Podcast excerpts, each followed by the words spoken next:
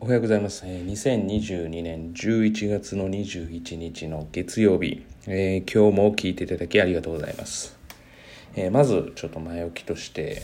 うんとやっぱりコロナですよね。もう新型じゃないと思うんですけれども、まあそのワールドカップの映像とかを入場式、えー入場式で開会式とかのあの映像とか、まあその前後のまあ普通の一般人のあれを見ても、まあ、マスクをしている人はほとんどいないと。これ、えーなんとかならないですかね。あの、まあ、マスクをしたい人はしてもいいですし、まあ、マスクするしないの話ではなくて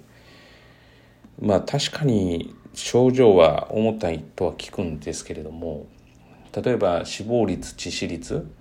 えー含めてまあ、あのなぜそういうことを言ってるのかと、まあ、含めてなんとかならないかと例えばインフルエンザのような形にできないのかっていうふうには思ってるんですよね。えーというのはですねあの、まあ、受験生がやっぱり普通に生活をしていて、まあ、その人の例えば怠慢っていうふうに、まあ、言われる方もいるかもしれませんがこれまあ感染するなんてどっからどういうふうにするのかってわからないわけですよね。別にその人が悪いわけじゃなくて、まあ、例えばインフルエンザの時だって、まあ、クラスで流行り始めるとまああの雪崩式にやっぱあの感染して、まあ、いつでも、まあ、感染はするんだけど発症しない人もいれば、まあ、ということがあって、まあ、本人も悪くなければ周りも悪くない普通に日常生活を送ってたらそうなんですけど、まあ、そのことにおいて要は例えば受験機会を失われるとか、まあ、確かに振り替え措置とかはしてくれるんですけれどもこれなんとかならないのかなっていうふうには思ったりしますよね。まあだから受験っていうのが、まあ、冬、まあ、コロナはちょっと関係ないかもしれませんがインフルエンザの時はもうずっとその冬に受験があるっていうことが、まあ、私はちょっと疑問だったんですよね。どうしてもインフルエンザとかそういう風邪が流行る時期なのでやっぱりすごくそこは気をつけないといけないしなんか昔以上に感染したら、まあ、そそのなんて言ったらね責任が重たくなるというか、まあ、周りとか本人がすごく落ち込んだりっていうことがあったりするのかなと思うので、まあ、こればっかしはですね、まあ、なかなか、まあ、難しいのかもしれないですけど、まあ、なんとかしてほしいなっていう、まあ、私は受験産業に身を置いているので、まあ、特にそういうふうに思う。まあ当然どどれだけ気をつけてても、まあ、感染することはあるわけでもしくは感染していたとしても発症しない人もいるわけで、こればっかしはやっぱり難しいところだなっていうふうに難しいというか、まあ、早く何とかしてよと、まあ、日常生活取り戻したいなっていうふうに思っています。まあ、すみません前置きが長くなったんですけれども、えー今日話したかったことはですねあのやっぱり気づかないとやらないですよっていうこれもちょうど同じようなことが私自身のことで起きたのでちょっとそのことについて話をしたいと思います。まあ、だだからどれだけ有効的な方法を本人に伝えようが、えーやらないと。で例えば私なんかまあ大人でそういうことが分かってるという例えば言われたことがどういうことなのかを分かってるという前提で聞いてください。まあ昔のブログとか、まあ、昔ですね開校当初のブログとか読んでいただいてる方とかはあの、まあ、ご存知かもしれませんが私がその姿勢があんまりこう良くないというか体がもうそもそも硬くてで、まあ、体偏差値ってよくお世話になってる生体の人にはまあかなり低いですというふうに、まあ、あの控えめにあのすごく遠慮されながらはおっしゃっていただくんですけれども、まあ、あの実際その体の偏差値がすごく低くて、まあ、すごく硬くなるしすぐあの硬くなって血流が悪くなって、まあ、末端冷え性ですよね手足が冷たいという状況が、まあ、ずっと続くわけですよね。まあ、当然その費用の関係もあって毎日のように通うわけにはいかないですから。まあ、例えば月に1回とか、まあ、2週に1回とか、まあ、2月に1回とか、まあ、こういうペースでこう通っていくわけですよね。まあ、それでもその元に戻ってしまうので、結局そこでは外見だけしかできない。だから、まあ、根本的な解決っていうのはなかなかできないというのがあって、まあ、あの、根本的な解決っていうのは、やっぱりこう何回も通って、まあ、姿勢正しくしてとか、まあそういったことなんだろうなと。まあだからどういうことが起きるかというと、まあ、あの男なので筋肉の量はまあ多いと。で、まあまあ実際別にそんな多くはないんですけれども、まあだからその、なんですかね、結局ちょっと凝ってても気づかないんですよね。他でカバーしてるんで。だから私が症状に現れる時っていうのは、えー本当にひどくなる時ですよね。まあ、それこそ今から、うん、そうそうですね開校する時ぐらい今から7年8年前ぐらいは座骨神経痛に急になったりして。だからまあそう、そういう風な感じで出るわけですね。急に症状がひどいもので出るっていう。で、どちらかというと筋肉が少ない。まあ女性の方に多いみたいですけれども、は、え肩こりとかをすごく感じやすいと。だから、え先に感じるから、なんとかそれを先に処方しようということで、まあ自分で手立てを打って、まあ重症になりにくいとかがあるみたいなんですね。まあ例えばぎっくり腰なんかも、まあいろんな要因があるのかもしれないですけども、そうだと。っていう私の認識で。まあ、その認識もあってですね、まあ、こうこうしたらいいよと。で、自分の体がそうやって、あの、か、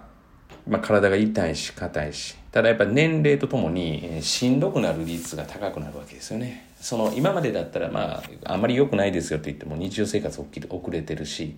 まあ、さほど何かあったら支障をきたしてたわけでもないので、まあ、そのまま過ごしてたと。まあ、成績に言い換えると、まあ、ある程度の点数が取れてて、まあまあ、なんとか自分の中で平静を保つぐらい、あの、平静を保つぐらいの成績が残せてると。まあそういう状態ですね。で、この夏ぐらいですね、まあちょうどですね、やっぱり年齢なのか、やっぱ夏期講習、そんなにハードなわけでは昔に比べたらないんですけれども、やっぱり終わった後にすごいぐっと疲れるわけですよね。びっくりするぐらい自分でも疲れて、ああ、これちょっとなんとかしないといけないなっていうふうに思って、体も、まあ体が一番疲れるので、まず早く寝ることですよね。まあ帰ってもすぐ寝る。で、えー、食事に関しては、もう極力、えーまあ、必要最小限にする。つまり何か取ら、取らないっていうことですね。あの、取るとやっぱり体がすごくだるくなるので、私の理論では体がだるくなるっていうことです。まあ、脳に血が巡りにくくなる。やっぱり消化しようとすると、胃腸の内臓の方に血液がたくさんいくという私の認識なので。なので、まあ、眠たくなるし、体もだるくなると。で、それに加えて、やっぱり肩こりとか、まあ、あの、開口集中はよくずっと立って授業しているので、まあどちらかというとこ凝りとかはないんですけれどもそれでもまあそもそもやっぱり、まあ、しんどいっていう体があったので毎日ストレッチ、まあ、30分ぐらいですねストレッチを欠かさずというふうにやってたんですよね。でやっぱりストレッチをやってると自分がもう、まあ、ちょっとずつ柔らかくなっていくとこれも以前のポッドキャストでも実は話したことはあるんですけれども効果が見えると楽しいなっていうふうになってで実はそれを続けてるとその不調の肩こりとか凝りとかが少なくなってでまあ昨日ですねたまたま久しぶりですね2ヶ月ぶりぐらいにちょっと整体の方にメンテナンスを行ったところ、えーまあ、この近年の中でやっぱり最近はすごくいいっていうふうに、まあ、触っててもその状態が非常にいいっていうふうに言っていただくわけですね。まあ、苦節78年ですよね。そのことが分かっていながらも、ストレッチをしていないわけですよね。最近まで。分かってるんですよ自分でやった方がいいと。え分かってはいるんです。頭でその理解をしてるし、こういうことした方がいいってアドバイスもいただくんですけど、まあ、何ら突き刺さってないわけですよね。だからやらないんですよね。でも自分が始めてみると、あやっぱやった方がいいよねっていうふうに思うわけですよね。で、これが実は勉強でも一緒で、言われてることは分かってるんだけど、結局それが突き刺さる瞬間がないと本人動かないんですよね。っていうことは、やれやれって言ったところで、いや、何の改善もしないっていうのは、もう私も身に染みて昨日分かったわけですね。やった方がいいって言われてたのに全然やってこなくて。で、ここ最近ですね、やり始めて、やっぱり体の調子が全然違うわけですね。全くもって違うわけですよ。全く違うということは、やっぱりやってる効果があるわけですよね。そうすると、そう考えたら突き刺さる何かをやっぱり持ってきた方がいいので、まあ、テストの点数がめちゃくちゃ悪いとか、まあ、このままでは生きていけないとか、まあ、そういう危機感とか、まあ、そういったものが、まあ、今回の私だったらモチベーションにつながる。逆もしかりです。ただ危機感の中に私であれば柔軟をしていると届かなかったところに手が届くようになったとかっていう達成感があるわけですよね。でそれだからこそ続けられるわけです。だからこの危機感と達成感のバランスをどういうふうに組み合わせるかということがやっぱり大大事だな大切だなというふうに昨日身に染みて感じました。それはあのあのその方とも話をしててもそういうふうな話になって。私がこういう職業をしているのも知っているので実際そうですよねって言って勉強でも同じことですよねって言ってやりましょうって言ってもなかなかやっぱりやるわけじゃないですよね。ってまあまさしくそうだなと。だから私で言えば、まあこれ体調が良くなると逆にやらなくなるのかもしれないですけれども、まあ少なからずちょっとでもいいから動くようにとか肩を動かすとか、まあ例えば足の柔軟とか、まあそういうのは毎日意識してます。まあ昔に比べるとちょっと時間が短くなってはいますけれども、やらないといけないっていうか、やった方がいいっていうことがもう身に染みて分かってるからやってる。でやっぱり習慣化してきてるっていうことですよね